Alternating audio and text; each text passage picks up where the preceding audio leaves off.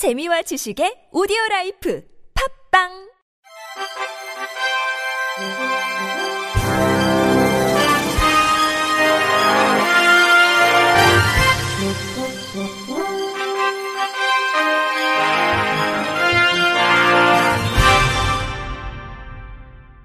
청취자 여러분 안녕하십니까? 5월 7일 금요일 KBIC에서 전해드리는 생활 뉴스입니다. 오늘부터 약국에 이어 편의점에서도 코로나19 자가검사 키트를 판매합니다. 유통업계에 따르면 세븐일레븐과 GS25는 7일 오늘부터 코로나19 자가검사 키트 판매를 개시합니다. 휴마시스 제품인 휴마시스 COVID19 home test로 세븐일레븐은 2개들이 세트를, GS25는 1개짜리를 취급합니다. 세븐일레븐은 의료기기 판매 인허가가 있는 전국 4천여 점포에서 우선 판매하고 추후 판매 점포 수를 더 늘릴 계획입니다. GS25는 의약품 및 접근성이 떨어지는 지방 중심으로 2천여 점포에서 선보입니다. 세븐일레븐과 GS25 모두 다른 상품과 마찬가지로 10% 통신사 할인 혜택을 제공하며 세븐일레븐은 엘페이로 결제 시 10% 추가 할인됩니다. 편의점 업체 관계자는 편의점은 전국 곳곳에 있어 소비자들이 더 편리하게 자가 진단을 할 수 있을 것이라고 말했습니다. 다만 기존 유전자 증폭 검사 방식과 전문가가 코 속 깊은 곳에서 검체를 채취해 수행하는 항원 방식보다 민감도가 낮아 코로나19 확진용이 아닌 보조적 수단으로만 사용해야 한다는 것이 방역 당국의 설명입니다. 이맘때면 꽃가루 알레르기를 가지신 분들 정말 힘드시죠? 그런데 기온 상승으로 꽃가루가 발생하는 기간과 양이 늘어 알레르기 비염 환자가 증가하고 있다고 합니다. MBC 김민욱 기자의 보도입니다. 경기도 구리 아차산. 바람이 불자 등산로 입구의 소나무에서 마치 연기가 피어오르듯 노란 가루가 뿜어져 나옵니다. 소나무 꽃가루인 송앗가루입니다. 봄만 되면 심해지는 꽃가루. 4월 중순부터 참나무, 그리고 5월 초에는 소나무 꽃가루가 비염 환자들을 괴롭힙니다. 김선순 비염 환자. 아, 이 시기가 가장 저한테는 사계절 중에서 가장 힘든 시기죠. 코스가 피가 자꾸 섞여 나와요. 그래서 이게 최근에 가서 더 심해졌구나 것을 제가 좀 느끼는 거 있습니다. 제주도의 삼나무숲. 우리나라에서 기후변화를 가장 먼저 느낄 수 있다는 제주도에서는 이 삼나무가 문제입니다. 일제 강점기 이후 많은 수가 심어졌는데 이 삼나무가 이제는 겨울이 채 끝나기 전부터 꽃가루를 내뿜습니다. 꽃가루가 가장 심한 날의 농도는 30배 이상 짙어졌습니다. 홍성철 교수 제주대 환경보건센터장. 제주 도민들에게 있어서는 거의 일상적인 질환이 지금 되어 있습니다. 그래서 어떤 의미에서는 뭐 질환이 아니라고 생각할 정도로 많은 분들이 비염으로 고생하고 있습니다. 알레르기 비염 환자는 매년 늘고 있습니다. 진료를 받은 경험이 있는 사람은 2015년 이후 5년 동안 약 80만 명 늘었습니다. 전문가들은 기후변화로 더운 날씨가 길어진 데다 대기 오염까지 겹쳐 꽃가루 발생 기간과 양이 늘면서 비염 환자도 늘어난 것으로 보고 있습니다. 한양대 연구팀에 따르면 1998년 꽃가루는 3월 5일에 시작해 6월 7일 끝났지만 2019년엔 2월 15일에 시작해 7월 5일에 끝났습니다. 22년 동안 꽃가루 시작 일자는 빨라지고 끝나는 시기는 늦어지면서 발생 기간이 46일 늘어난 겁니다. 꽃가루의 독성도 심해졌습니다. 오재원 교수 한양대 구리병원. 독성을 일으키는 단백질의 그 양이 20년 전에 비해서 훨씬 강하게 나타나는 걸 알 수 있습니다. 최근 독일에서는 꽃가루가 많이 발생하는 시기에 코로나19 환자가 증가한다는 연구 결과도 나왔습니다. 꽃가루가 인체의 항바이러스 물질 분비량을 줄이기 때문이라는 겁니다. 기후위기가 서서히 우리의 건강을 위협해오고 있습니다. MBC 뉴스 김민욱입니다. 최근 유통업계가 적극적인 친환경 정책을 펴는 가운데 일회용품 사용을 줄이는 소비자 역시 많아진 것으로 나타났습니다. 4일 유통업계에 따르면 지난 1월부터 4월 롯데마트의 종이컵 등 일회용컵 매출은 지난해 같은 기간 대비 7.2% 줄었습니다. 스티로폼 재질의 그릇 등 일회용 그릇 매출도 3.6% 감소했습니다. 대신 텀블러 매출은 52.6% 뛰었고 머그잔과 일반 식기도 더 팔렸습니다.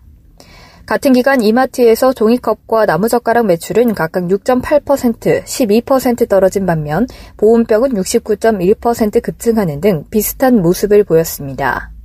일회용 빨대의 대용품으로 개발된 실리콘이나 스테인리스 재질의 다회용 빨대 매출은 12.6% 늘었습니다. 롯데마트 관계자는 환경 보호를 고려하는 착한 소비가 트렌드로 자리 잡으면서 일회용품을 찾는 고객보다 다회용 용기를 찾는 고객이 늘어났다고 말했습니다. 먹거리와 건강기능식품의 화장품까지 최근 개인의 취향과 건강 상태 등을 고려한 맞춤형 서비스들이 쏟아지고 있습니다.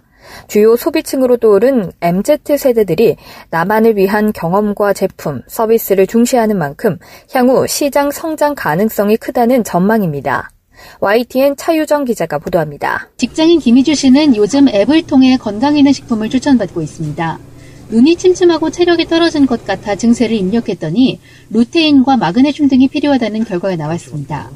최근 한 기업에서 도입한 맞춤형 건강식품 추천 서비스인데 식생활 습관 등 항목들을 입력하면 영양 성분을 고려한 건강식품을 추천해주고 관련 제품도 바로 주문할 수 있습니다. 김희주 직장인. 어, 제가 몸이 어디가 안 좋거나 뭐 좀 불편한 데가 있을 때 사실 어떤 제품을 골라야 되는지 고민이 될 때가 많은데 근데 제가 필요한 제품을 골라서 선택할 수 있도록 추천을 해줘서 선택하기가 되게 좋더라고요. 화장품도 개인 맞춤이 인기입니다. 국내 한 화장품 업체가 개발한 파운데이션 쿠션 제조 로봇입니다. 측정기로 자신의 피부 타입을 확인하고 기다리면 즉석에서 로봇이 피부색과 개인 취향 등을 고려한 화장품을 뚝딱 만들어냅니다. 신이선 아모레 성수 운영 담당자. 정밀한 피부톤 측색 기기를 바탕으로 자기에게 딱 맞는 피부 파운데이션 컬러를 추천해줘서 그걸 즉석으로 가져갈 수 있기 때문에 20대 고객들에게 인기를 많이 끌고 있는 것 같습니다. 식품업계도 맞춤형 온라인 서비스를 속속 내놓고 있습니다. 온라인으로 김치를 주문할 때 원하는 젓갈이나 소금, 숙성도, 매운맛 등을 선택할 수 있고 신체 상태와 취향 등을 입력하면 적합한 과일을 추천해 배송하는 서비스도 있습니다. 개인 맞춤형 서비스가 주목받는 건 주요 소비층으로 떠오른 MZ세대들이 유독 개성과 나만을 위한 경험, 제품을 중시하기 때문입니다. 장재승 CJ 올리브영 홍보팀. MZ세대를 특히 겨냥했고요. MZ세대의 특성이라 하면 자신의 취향, 개인에게 맞춤형 서비스를 좀 선호하는 경향이 있어 이들에게 특히 좋은 반응을 보일 것으로 기대하고 있습니다. 나만의 제품에 대한 수요가 늘어나는 데다 최근 규제 완화까지 더해지면서 맞춤형 시장은 더욱 확대될 전망입니다. YTN 차유정입니다.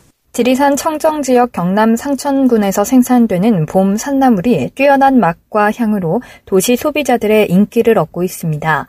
산천군은 산천군 산림조합 등 지역 기관과 함께 산나물 등 임산물 생산, 유통 홍보에 나서고 있습니다. 우선 산마늘, 곰취, 눈개숙마, 머위, 두릅, 음나무 등 가장 인기 있는 산나물을 묶음 끄러미 상품으로 구성해 판매합니다. 산나물 꾸러미는 최근 소비자 선호에 맞춰 300에서 500g 소포장 단위로 유통과 구매가 쉽게 만들어졌습니다. 가격은 직거래 기준 15,000원부터 35,000원입니다. 이들 상품은 고속도로 로컬푸드 행복장터, 산엔청 마실장터, 지역 내 농협 하나로 마트 등에서 판매합니다. 산청군 직영 온라인 쇼핑몰인 산엔청 쇼핑몰에서는 오는 20일까지 10% 내외로 할인하고 무료 배송도 합니다.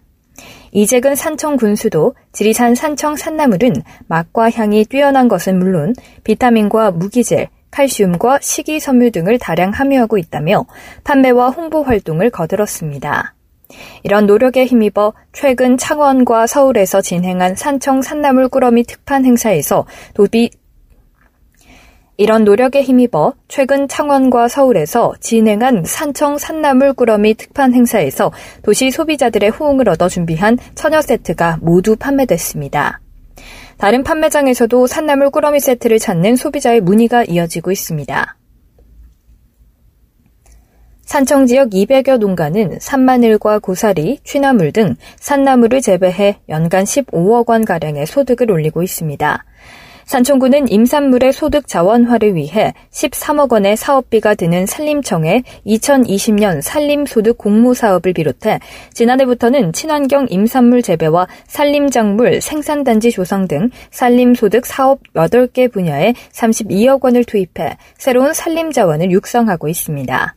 산청군 산림조합도 지역 내 임업인과 조합원에 대한 산림 경영 지도를 수행하고 있으며 단기 소득 임산물인 산나물과 버섯류에 대한 재배 기술 교육으로 임가 소득 증대에 기여하고 있습니다.